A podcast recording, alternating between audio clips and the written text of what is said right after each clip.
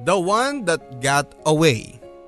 Gaano mo madalas marinig, makita o mapag-usapan ng limang salitang ito? At sa tuwing dumaraan sa iyong mga tenga ang limang salitang ito, ano ba ang nararamdaman mo? Isa pang tanong, sino ba ang the one that got away mo? Yung taong dapat ay makatuluyan mo. Yung taong inakala mong makakasama mo habang buhay. Yung taong laman ng gabi-gabi mong dalangin na sana ay siya na pero dahil sa mga hindi maiiwasang pangyayari ay dahan-dahan itong kumawala sa iyo. At kahit na anong gawin mong paghatak ay hindi mo na siya maidadalang muli sa iyong bisig. Wala na siya. Kahit magbilang ka pa ng mga araw, linggo at buwan sa kalendaryo ay hindi mo na siya makakasama pa para ituloy ang minsang pinangako mo sa iyong sarili. Dapat siya ang makasama mo sa huli. The one that got away. Naaalala mo pa ba kung paano kanya dinurog nung nawala na siya? Balikan po natin ang minsang hiniwang sugat sa iyong mga puso ng iyong the one that got away o totga sa ating kwentong mapapakinggan ngayong araw. Alamin natin sa mga kwento ng pag-ibig buhay at pag-asa. Sa nangungunang Barangay Love Stories. Dear Papa Dudut, Nakaharap ako sa iyo ngayon. Pareho tayong tahimik. Parehong parang nasa loob ng isang balon na konting galaw lang ay makakapagdulot na ng nakakabinging ingay sa paligid natin. Nakarap ako ngayon sa iyo habang hawak-hawak ang maligamgam na kape na wala ng asukal. Desisyon kong wala itong asukal dahil hindi na ata tumatanggap ng tamis ang aking katawan. Nakaharap ako sa iyo ngayon. Desisyon kong titigang ka lang at walang ilabas na salita sa aking natutuyong labi. Nakaharap ako sa iyo ngayon, tila nga hindi mo na ako pansin. At tila hindi mo ako ramdam. Pero ayos lang, alam ko naman kung bakit. Nakaharap ako ngayon at umaasang sa oras na ito ay masasabi ko na lahat sa iyo ang mga salitang iniwang ko lang sa aking utak at hindi binalikan. Nakaharap ako sa iyo ngayon, hawak ang kaping maligamgam. Handa ka na bang pakinggan ako? Yan na naman si Pat. Si Pat tapon ng buhay. Yan ang eksaktong mga salitang lagi kong naririnig sa tuwing dadaan ako sa harapan ng mga kaklase ko. Nakasanayan ko na yan papadudot. Kaya nga para galitin sila, taas noo pa akong dadaan sa harapan nila at ngingitian sila. Patapon, bad ship, BI walang kwenta.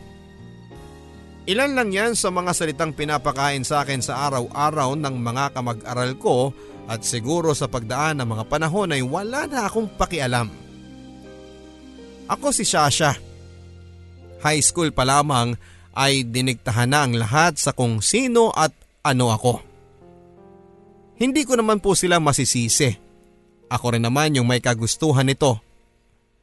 Ako din naman yung pumili ng daanang Nilalakaran ko sa ngayon at hindi ako nagsisisi. E ano ngayon kung hindi ako magandang impluensya? E ano ngayon kung puro cutting classes ang alam ko at pasaway sa loob ng classroom? E ano ngayon kung bibihira akong pumasa sa mga subjects at para pumasa ay kailangan ko pang magbigay ng floor wax o gamit na panglinis sa aming advisor? E ano ngayon kung walang gustong lumapit at makipagkaibigan sa akin? Dahil patapon daw ako. Patapon daw ang buhay ko. Eh ano ngayon? Buhay ko to eh. At gagawin ko ang gusto ko at gagawin ko kung ano ang nararamdaman ko. Kasi nga buhay ko to hindi ba? Ano bang pakialam nila? Ano bang alam nila? Hindi nila alam ang bawat dahilan kung bakit ganito ang nangyayari sa akin. At wala na akong balak ipaalam pa sa kanila. Bakit? Sino ba kasi sila? Huwag kang maingay kay papa mo ha. Dito muna matutulog si ninong mo.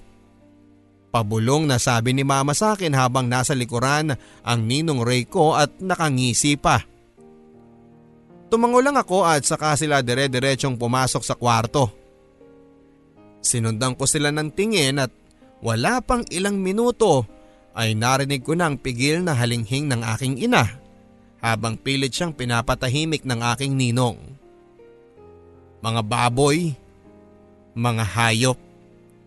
Yan lang naman ang pwede kong masabi sa kanila dahil alam ko namang wala akong magagawa. Ilang taon na nilang niloloko ang tatay ko na nagtatrabaho sa Laguna. Malapit lang kung tutuusin pero hindi sila natatakot na idala pa sa bahay namin ang kababuyan nilang dalawa. Tatlong taon na silang ganyan. Tatlong taong ko na ring alam mula noong nahuli ko sila isang biyernes ng gabi na nagsisiping sa kama nila ni Papa. Nakita ako ni Mama at ngumiti lang sa akin at binigyan ako ng 100 pesos para wag itong sabihin kay Papa o kahit na kanino. Yung 100 pesos na yon, ni minsan na hindi ko ginalaw at nasa ilalim lang ng aking kama. Ayaw ko na itong tingnan pa o galawin dahil paalala lamang ito ng pagiging sangkot ko sa makasalanang relasyon nila mama at ninong. Wala akong magawa. Gustuhin ko mang sabihin kay papa. Pero natatakot ako papadudot. Natatakot ako na mag-away sila at mauwi lang sa hiwalayan. Gusto ko pa ng buong pamilya. Gusto ko pa silang makasamang dalawa kaya mas pinili kong manahimik na lamang kesa magsalita at sabihin ang lahat. Hahayaan ko na lang sina mama at ninong na gawin ang gusto nila. Hahayaan ko na lang si papa na walang alam sa ginagawa nila pero hayaan na lang nila akong ilayo ang loob ko sa kanila dahil hindi ko alam kung gusto ko pang makapwesto sa mga buhay nila. James. Siya ang susunod na karakter na makikilala niyo sa mga susunod na parte ng kwento ko. Si James ang pinakamalaking bahagi dito. Aalalayan ko kayo sa pagpapakilala sa kanya. Gusto kong makita niyo ang mga bagay na nakita ko sa kanya mula noong pumasok siya sa buhay ko. Si James ang tumulong sa akin noong mga panahong lunod ako sa pag-aakalang walang kwenta ang buhay ko. Si James ang nandyan mula simula para iahon ako sa mga kasinungalingang binuo sa akin ng aking ina. Si James ang naging lahat sa akin pero si James din pala ang magiging dahilan para maubos lahat ng pag-asa na natitira sa akin. Kapwa kami nasa 4th year high school ni James. Exact opposite kami nito at kung ako ay patapon sa batch namin, siya naman yung hindi mo pwedeng ilaglag dahil malaki ang importansya nito sa aming eskwela. Running for valedictorian nito at laman ng iba't ibang extracurricular activities na nagbibigay karangalan sa aming paaralan. Demonyo ako, anghel siya. Ilog siya, kanal ako. Ganyang kabe sa pagkakaiba. Pero hindi niya pinaramdam sa akin na ganun siya at hindi niya pinaramdam sa akin na iba siya sa akin. Pinaramdam niya na pareho kami at pinaramdam niya na naiintindihan niya ako. Hindi siya katulad ng iba na puro lang panghuhusga. Palibasa yung laking simbahan at tuwing linggo ay tumutulong ito sa kanilang kapilya. Kaya nga ilag at iwas ako dito kasi tuwing nakaharap ako sa kanya ay mas nakikita kong madumi ako. Mas nakikita kong wala akong kwenta papadudot. Kaya nga sa tuwing lumalapit ito sa akin ay inaaway ko ito para itaboy pero hindi siya sumusuko. Mas lalo pa itong lumalapit. Nasa likuran ako ng classroom namin noon at balot na balot ng dumi at baho galing sa basura. Basurang ibinuho sa akin ng mga kaklasikong matindi ang galit sa akin sa hindi ko malamang kadahilanan. Dahil ba sa hindi sila pinapatulan sa mga paninira nila sa akin? Dahil ba sa hindi ko pinapansin ang mga pasaring nila sa akin? Hindi ko alam. Maluha-luha kong tiniis na punasan gamit ang maliliit kong panyo ang aking mukhang basang-basa dahil sa sauce ng fishball na kasama sa basurang ibinuho sa akin. Tinanggal ko sa aking ulo ang mga balat ng candy at saging. Habang ginagawa ko ito ay hindi ko maiwasang humikbit dahil sa namuong sama ng loob. Hanggang sa itinigil ko na ang pagpupunas dahil Parang mas lalong kumakalat ang dumi at masangsang na amoy sa aking katawan sa tuwing gagawin ko yon. Pasalampak na lamang akong naupo sa gilid katabi ng mga halamang nakapaso at saka ko tinuloy ang aking pag-iyak. Hindi ako takot ihiyaw ang sakit dahil alam ko na kahit gawin ko yon ay wala namang lalapit sa akin para damayan ako. Para patahanin ako wala dahil wala ni isa sa buong eskwelahang ito ang may pakialam sa nangyayari sa akin. Pero nagkamali ako. Habang abala akong nilalabas ang sama ng loob ko ay may isang lalaking lumapit sa akin. Tumabi siya sa akin at tila hindi nandidiri sa nakikita niyang estado ko. Nagangat ako ng paningin Si James at nakangiti ito pero may halong habag habang dahan-dahang pinupunasan ng magaspang na tisyo ang dumi sa aking mukha. Pilit ko itong kinakabig pero agad niyang ibinabalik sa aking mukha ang tisyo na ito para linisin ako. Kabig, balik, kabig, balik.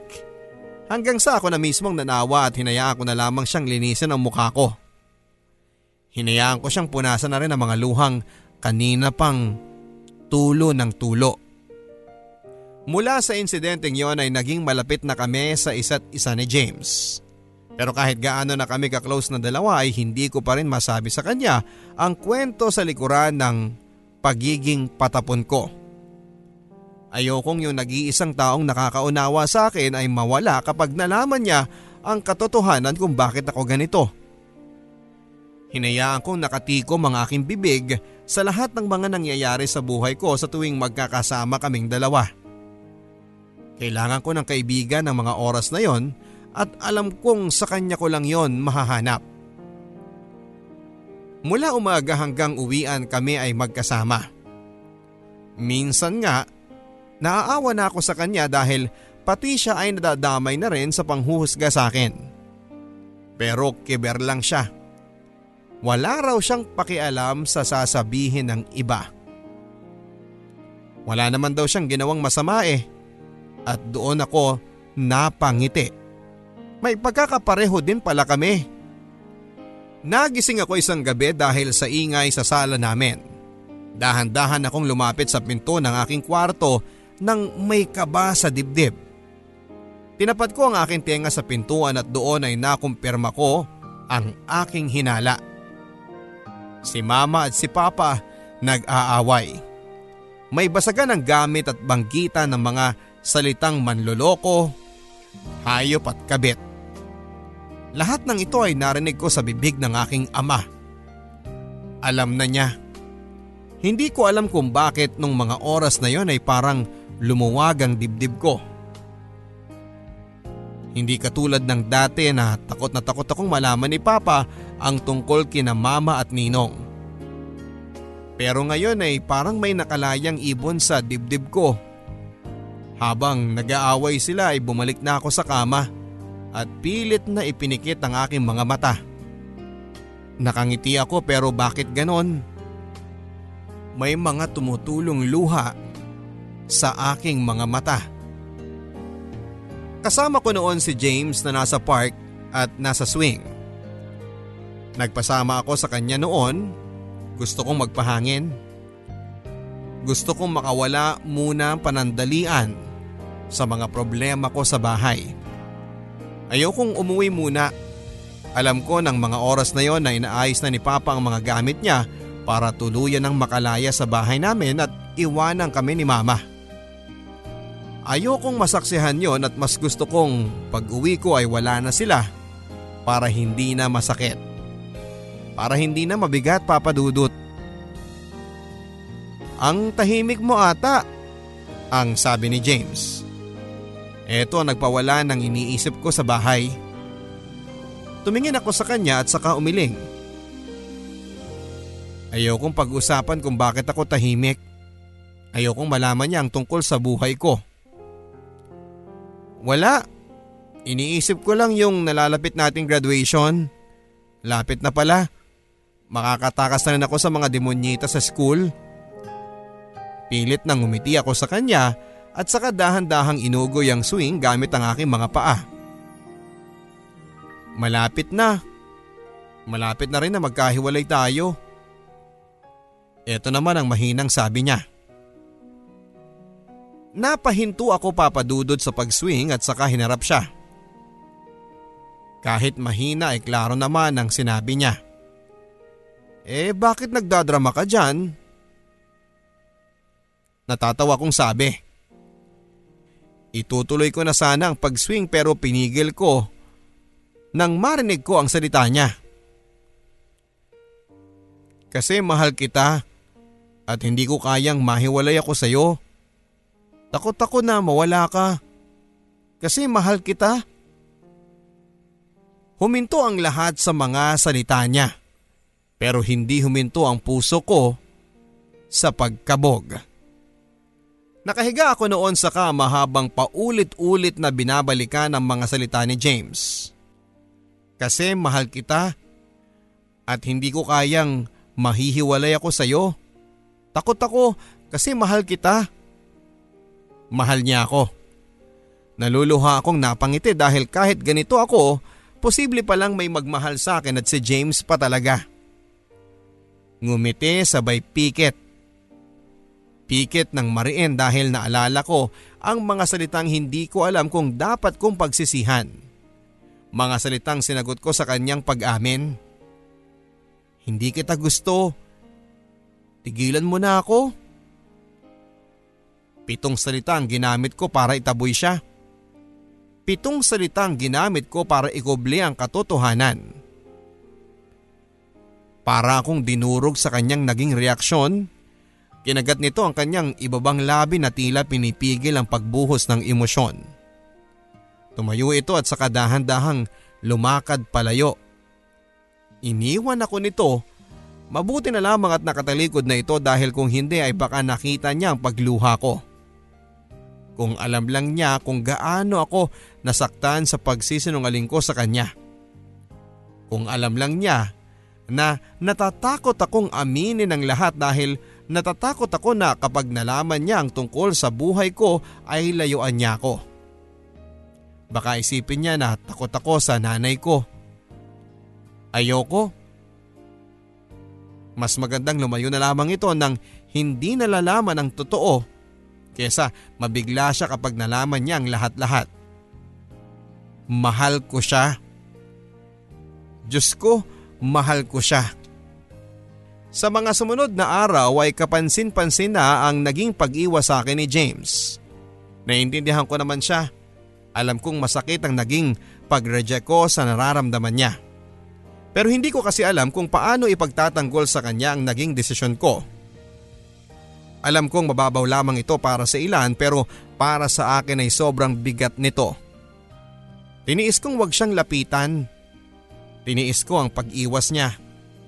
Ni hindi na ito makatingin sa akin. Naakala mo'y isa lang ako sa mga taong dumaraan sa kalsada na nakakasalubong niya at sobrang sakit noon ay miss na miss ko na siya. Miss na miss ko na yung paghihintay niya sa akin sa labas ng classroom para kasabay akong umuwi. Madalas alas 5.30 na ako nakakalabas dahil sa mga parusa sa akin ng mga guro ko dahil sa sarili kong kalokohan. Namimiss ko na yung mga araw na uupo lang ito sa tabi ko at sa tuwing natatahimik ako at nababalot ako ng lungkot kahit kailan ay hindi ito nang himasok. Nerespeto nito ang desisyon ko na huwag ibahagi sa kanya ang kahit na katiting na detalye ng buhay ko. Higit sa lahat ay ito na ang pinaka namimiss ko sa kanya. At alam kong malabo nang maulit pa ito. Pero kailangang tanggapin ko kasi desisyon ko namang huwag siyang hatian sa buhay ko. Desisyon kong wag siyang isali sa buhay ko. Naging desisyon ko ito mula noong tanggihan ko ang pag-ibig na inalay niya. Lumipas ang mga araw. At heto, dumating na ang araw ng aming pagtatapos. Tapos na rin sa wakas ang mga insultong inabot ko mula sa mga nakasama ko sa loob ng apat na taon. Tapos na lahat ng sakit at luha na inabot ko sa mga mapanghusgang nakapalibot sa akin at sa impyernong eskwelahang ito. Kasabay ng lahat ng pagtatapos ng lahat ng ito ay ang pagtatapos din papadudot ni James sa buhay ko. Pagtatapos kahit sa totoo lang ay wala namang kaming nasimulan talaga. Malungkot akong umalis sa aming eskwelahan habang ang lahat ay nagstay pa para magpa-picture sa mga kamag-aral namin. Wala naman akong camera at wala ding hihingin ng picture sa akin. Palabas na ako ng gate nang biglang may tumawag sa pangalan ko. Kakaibang kaba sa dibdib ko ang naramdaman ko nang makita kong humahango si James papalapit sa akin habang hawak ang kanyang kamera. Sabay sabing, pwede bang magpa-picture sa'yo? Remembrance lang. Sapat na ang mga salitang yon para makaguhit ng ngiti sa labi ko. Tuloy-tuloy ang naging komunikasyon naming dalawa ni James kahit nakapagtapos na kami ng high school at kahit magkalayo na kami. Sa Maynila nagpatuloy ng pag-aaral si James samantalang ako naman ay naiwan sa probinsya at kumuha ng isang vocational course. Yun lang din kasi ang kaya ng sahod ko bilang tendera sa isang maliit na bakery. Wala pa rin GF si James. Pero paminsan-minsan, nagpapasaring pa rin ito sa kanyang nararamdaman para sa akin pero pilit kong nililihis ang usapan kapag nagagawin na kami dito. Tumatahimik na lamang siya at saka magkukunwaring may gagawin din pero alam ko namang rason lamang niya ito. Isang araw, hindi ko na matiis ang pagpapasaring nito sa kanyang nararamdaman at sinabi ko na lang sa kanya na may boyfriend na ako. Natahimik ito papadudot at lumipas pa ang ilang buwan. Natahimik na rin ang cellphone ko. Wala nang kahit na anong text o tawag na nagaling kay James. O sige, tayo na nga. Yamot na sabi ko sa katrabaho kong si Fred na nangungulit na manligaw sa akin dati pa. Nanlaki ang mga mata nito at saka niyakap ako. Wala nang bawian ha? Tumangulang ako. Hindi ko alam kung bakit ko sinagot si Fred. Hindi ko siya gusto pero gusto niya ako. Mabait ito sa akin at siguro ay pwede na rin para mapagtakpan ang lungkot ko ngayon. Yung lungkot na ilang buwan ko nang daladala mula noong hindi nagparamdam si James. Kasalanan ko naman eh. Hanggang ngayon ay takot ako. Wala namang nakaraan na hahabol sa akin pero hindi ko pa rin magawang magtiwala sa ino-offer ng kasalukuyan. Bahala na. Sana sa pagdaan ng araw ay matutunan ko ring mahalin si Fred tulad ng pagmamahal ko para kay James. Naging maayos naman ang relasyong dalawa namin ni Fred. Mabait ito at alam kong mahal niya ako pero natapos din kami ilang araw bago ang aming ikadalawang taong anibersaryo. Siya ang bumitaw at hindi ko siya masisisi marahil ay napagod na siya. Napagod siyang mahalin ako at hintayin kung kailan magiging totoo ang mga salitang mahal kita na sinasabi ko naman sa kanya. Ang galing niyang makaramdam kaya nga tumango na lamang ako noong nagpaalam na siya. Nalungkot ako noon sa totoo lang. Kahit sabihin hindi ko siya minahal ay nakaramdam pa rin ako ng lungkot para sa aming dalawa dahil nawala ang isang taong handang magmahal sa akin kahit na anong mangyari. Pero wala ako ibang magagawa. Alam kong masasaktan lang din siya. Bigla tuloy ay naalala ko si James. Si James na hindi ko na rin nakikita matapos kong sabihin sa kanya na may karelasyon ako. Kumusta na kaya siya? Kinuha ko ang aking cellphone at saka nag-text. James, kumusta? Hiwalay na kami ng boyfriend ko. Nang sabihin ko ito kay James ay agad ito nagpunta sa aming probinsya para i-comfort ako. Nagulat ako na para bang walang nagbago sa loob ng dalawang taon na hindi kami nag-uusap. Inaya ko siya magpunta sa isang lugar para kaibiganin muna ang alak. Kailangan kong magpakalunod muna sa kandungan ng alak kasama si James. Sa una ay ayaw niya. Pero nang makita niya kailangan kailangan ko talaga ay sumama ito. Hindi ko na rin alam kung nakailang bote ako ng beer ng gabing yon. Basta ang naaalala ko, ang tindi ng tawanan kasabay ng iyakan at balikan ng nakaraan ang nangyayari sa aming dalawa ni James noon. Hanggang sa napunta ang usapan sa nararamdaman. Alauna imedya na noon nang tumingin sa aking mga mata si James at saka sinambit na bakit kasi hindi na lang ako ang mahalin mo? Kasi hanggang ngayon, ikaw pa rin ang gusto ko. Seryoso siya nang binitawan ng mga salitang ito at nawala ng bahagya ang kalasingan ko sa ginawa niyang pag-amin. Napatingin ako sa hawak kong beer at alam kong naghihintay siya ng sagot. Pero hindi ko alam kung paano ko sasabihin sa kanya ang takot ko.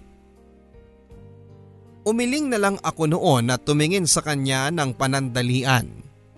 At saka iniwan siyang mag-isa.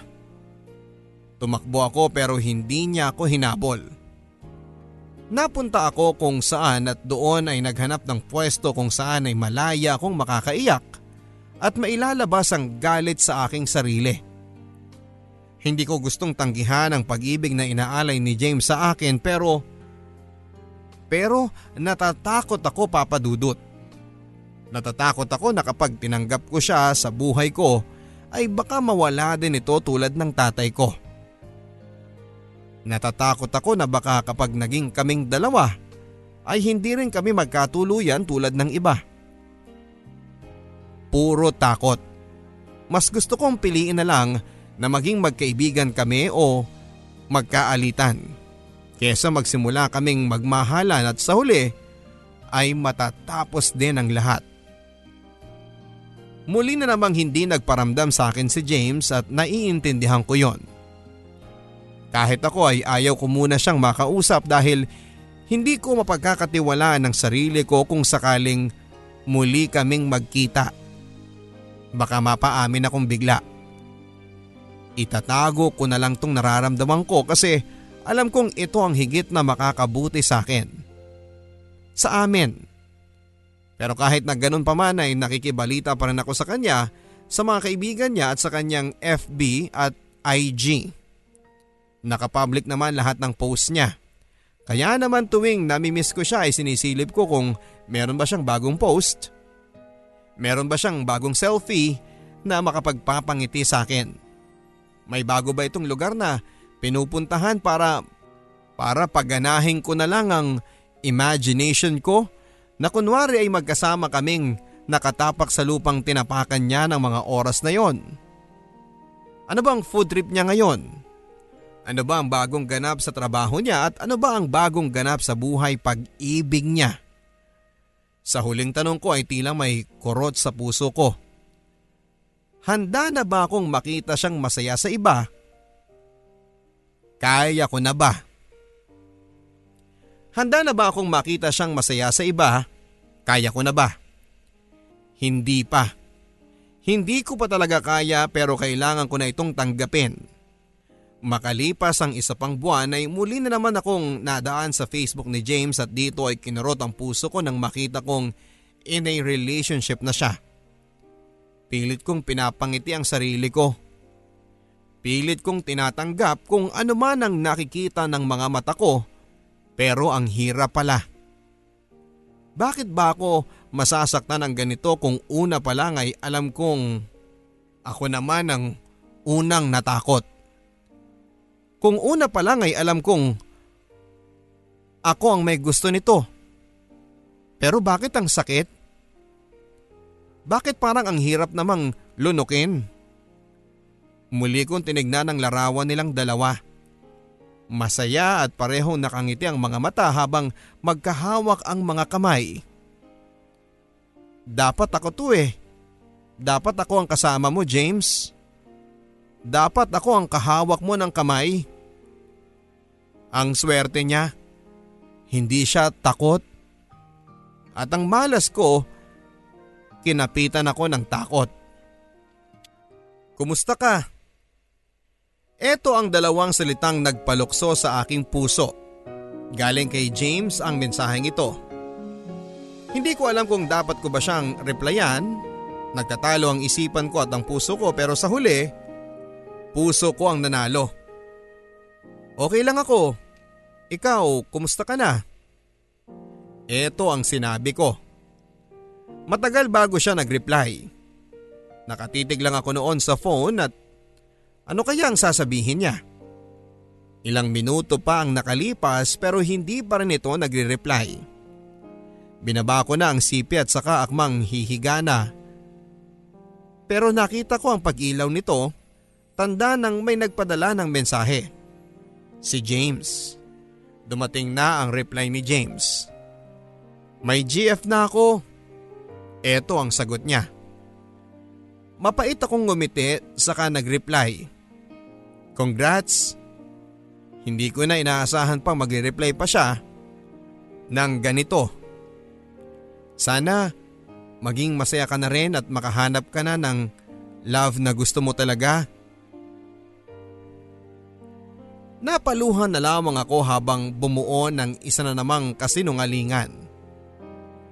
Oo naman, may BF na rin ako Actually, masayang masaya talaga ako eh. Ang bigat ng pakiramdam ko na isend ang mensaheng ito sa kanya. Pero kailangan kong gawin. Masaya na akong malamang masaya siya. Kahit pa nasa piling na siya ng iba. Lumipas muli ang ilang buwan, ilang linggo bago matapos ang taon. Tahimik ako naglilinis ng kwarto. Lahat ng mga alaalang meron sa akin si James ay ililigpit ko na.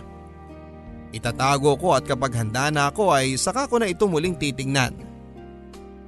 Sa ngayon ay magkukunwari akong hindi siya dumaan sa buhay ko. Araw-araw ay magkukunwari ako hanggang sa makalimutan ko na yung pagmamahal ko sa kanya papadudot. Sana nga ay magawa ko yon. Baka naman kasi pwede. Baka kapag sinubukan ay magagawa naman. Baka nga. Alas 11 na ng gabi noon at pahimbing na ang tulog ko nang marinig ko ang pagtunog ng cellphone ko. Ayaw ko na sanang sagutin dahil mas gusto ko na talagang magpahila sa tulog pero heto at nakita kong nag-register ang pangalan ni James sa screen ng cellphone. Dali-dali ko na itong sinagot ng walang pag-aatubili. Namimiss ko siya eh. Magkita tayo please. Ito ang sinabi niya. Hindi ako nakasagot noon. Kaya muli niyang dinugtungan. Mahal pa rin kita. Nanginig ang buong katawan ko sa mga narinig ko. Mahal pa rin kita. Kahit na kailan eh, hindi yun nawala siya siya. Tinapos ni James ang relasyon niya sa kanyang GF dahil na rin sa guilt dahil alam niyang ako pa rin daw ang mahal niya. Sa loob ng mahabang panahon ay muli siyang sumugal kahit na alam niyang matatalo lamang siya sa akin. Ayaw niyang sa huli pagsisihan niya kung titikom niya ang kanyang bibig at hindi niya sasabihin sa akin ang nararamdaman niya. Halos mabaha ang aking kama sa kakaiyak ko noon Oras na ba para suklian ko na ng oo ang pagmamahal niya? Matapos ang nagawa niyang revelasyon ay natahimik kaming pareho ng halos limang minuto. Nang mabingi ako sa katahimigang yon ay agad ko itong binasa gamit ang mga salitang Mahal din kita? Noon pa? Ikaw lang? Nagpa siya kaming magkita sa maliit na simbahan sa aming probinsya. Ang sabi niya bago magdilim ay makakarating na siya ng Maynila gamit ang motor niya.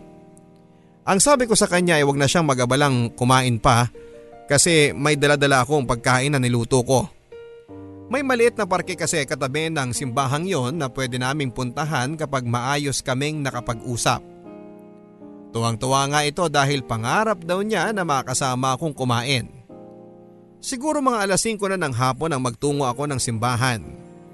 Maaga pa akong tutuusin pero gusto kong maging mas maaga kesa kay James dahil gusto ko lang magdasal at magpasalamat sa Diyos dahil gumawa muli ito ng paraan para magkita kami ni James. Binigyan niya kaming muli ng pagkakataon para subukan na ang aming tsansa at ipinapangako ko na sa pagkakataong ito ay hindi na ako matatakot. Ayaw ko nang sayangin ang tsansang ito papadudot. Magiging matatag at matapang ako para maranasan ko ang saya ng pag-ibig na alam kong kay James ko lamang mararanasan. Habang inuusal ko ang dasal at pagpapasalamat, ay hindi ko mapigilan ang mga luha ko sa pagtulo.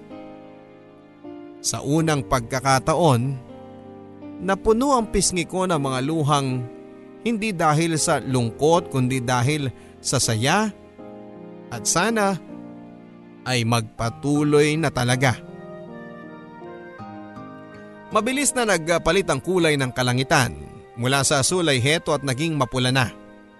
Ang mapula ay unti-unting nangitim Tanda ng pagtatapos ng araw pero wala pa rin si James. Sinubukan kong tawagan ito pero hindi ko siya makontak. Pinakalma ko ang sarili ko at iniisip na baka naman kasi na traffic lang o baka naman may inasikaso muna bago ako puntahan. Sinubukan ko maghintay pa ng konti. Lakad tayo ang ginawa ko sa simbahan. At dahil nangawit ng aking likuran sa kakaupo ay sinipat kong muli ang aking orasan. Alas 7 na pala. Iba na ang pakiramdam ko. Kung sakali mang mahuhuli siya ay magsasabi naman yon. Kinuha ko ang basket ng aming kakainin sana at saka tumayo na. Papalabas na ako noon ng simbahan at tutunguhin na lang sana ang bahay nila sa aming probinsya pero kinagulat ko ang isang tawag mula sa hindi kilalang numero. Sinagot ko yon at huli na para maalalayan ko ang sarili mula sa mga salitang binanggit ng taong nasa kabilang linya. Shasha? Patay na si James? Naaksidente siya sa motorsiklo? Nakaharap ako sa iyo ngayon. Parehong, pareho tayong tahimik. Parehong parang nasa loob ng isang balon na konting galaw lang ay makakapagdulot ng nakakabinging ingay sa paligid natin. Nakaharap ako sa iyo ngayon habang hawak ang maligamgam na kape na walang asukal. Desisyon kong wala itong asukal dahil hindi na ata tumatanggap ng tamis ang aking katawan. Nakaharap ako sa iyo ngayon. Desisyon kong titigan ka lang at walang ilabas sa salita sa aking natutuyong labi. Nakaharap ako sa iyo ngayon na tila nga hindi mo ko pansin. Tila hindi mo ko ramdam. Pero, pero ayos lang. Alam ko naman kung bakit eh. Nakaharap ka ngayon at umaasang sa oras na ito ay masasabi ko na ang lahat sa iyo ang mga salitang iniwang ko lang sa aking utak at hindi na binalikan. Nakaharap ako sa iyo ngayon hawak ang kaping maligamgam. Handa ka na bang pakinggan ako? Handa mo na bang pakinggan ang pagsisisi ko? Pagsisisi na sana'y mas maaga kong sinabi sa iyo na, na mahal kita. Na sana una pa lang na naramdaman ko na na gusto kita ay sinabi ko na kaagad.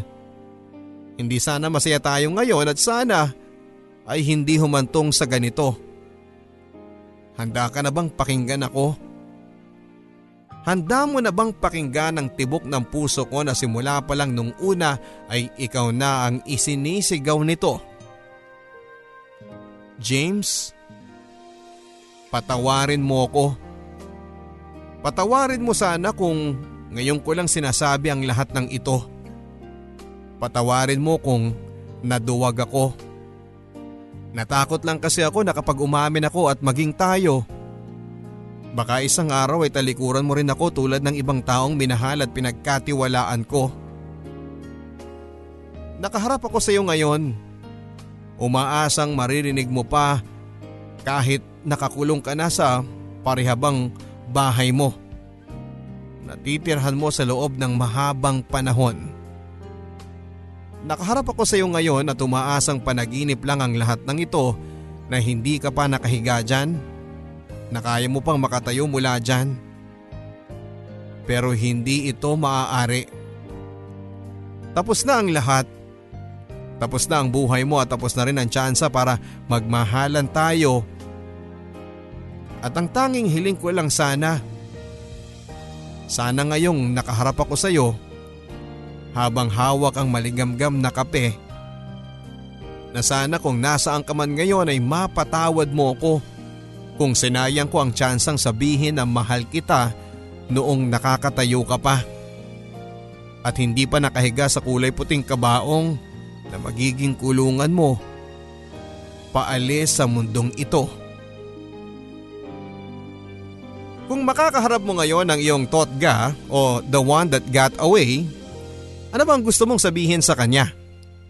Sa tingin mo ba ay huli na ang lahat para ihabol ang mga salitang minsan ay nakalimutan o sadyang hindi mo sinabi sa kanya? Kung makakaharap mo si Totga, hindi ka na ba takot sabihin sa kanya ang lahat ng laman ng puso mo? Mga salitang minsan ay nagpatra sa iyo at mga salitang minsan ay kinatakutan mo. The one that got away. Yung taong para sa'yo naman talaga pero hindi nangyari na maging kayo sa bandang huli dahil sa mga hindi mapigilang pangyayari. The one that got away. Yung taong nandyan pero nawala pa. Hindi mo ginusto na kumala sa kanya pero hinila siya sa'yo ng bagyo ng tadhana na mapalayo sa'yo. The one that got away. Sino siya para sa'yo?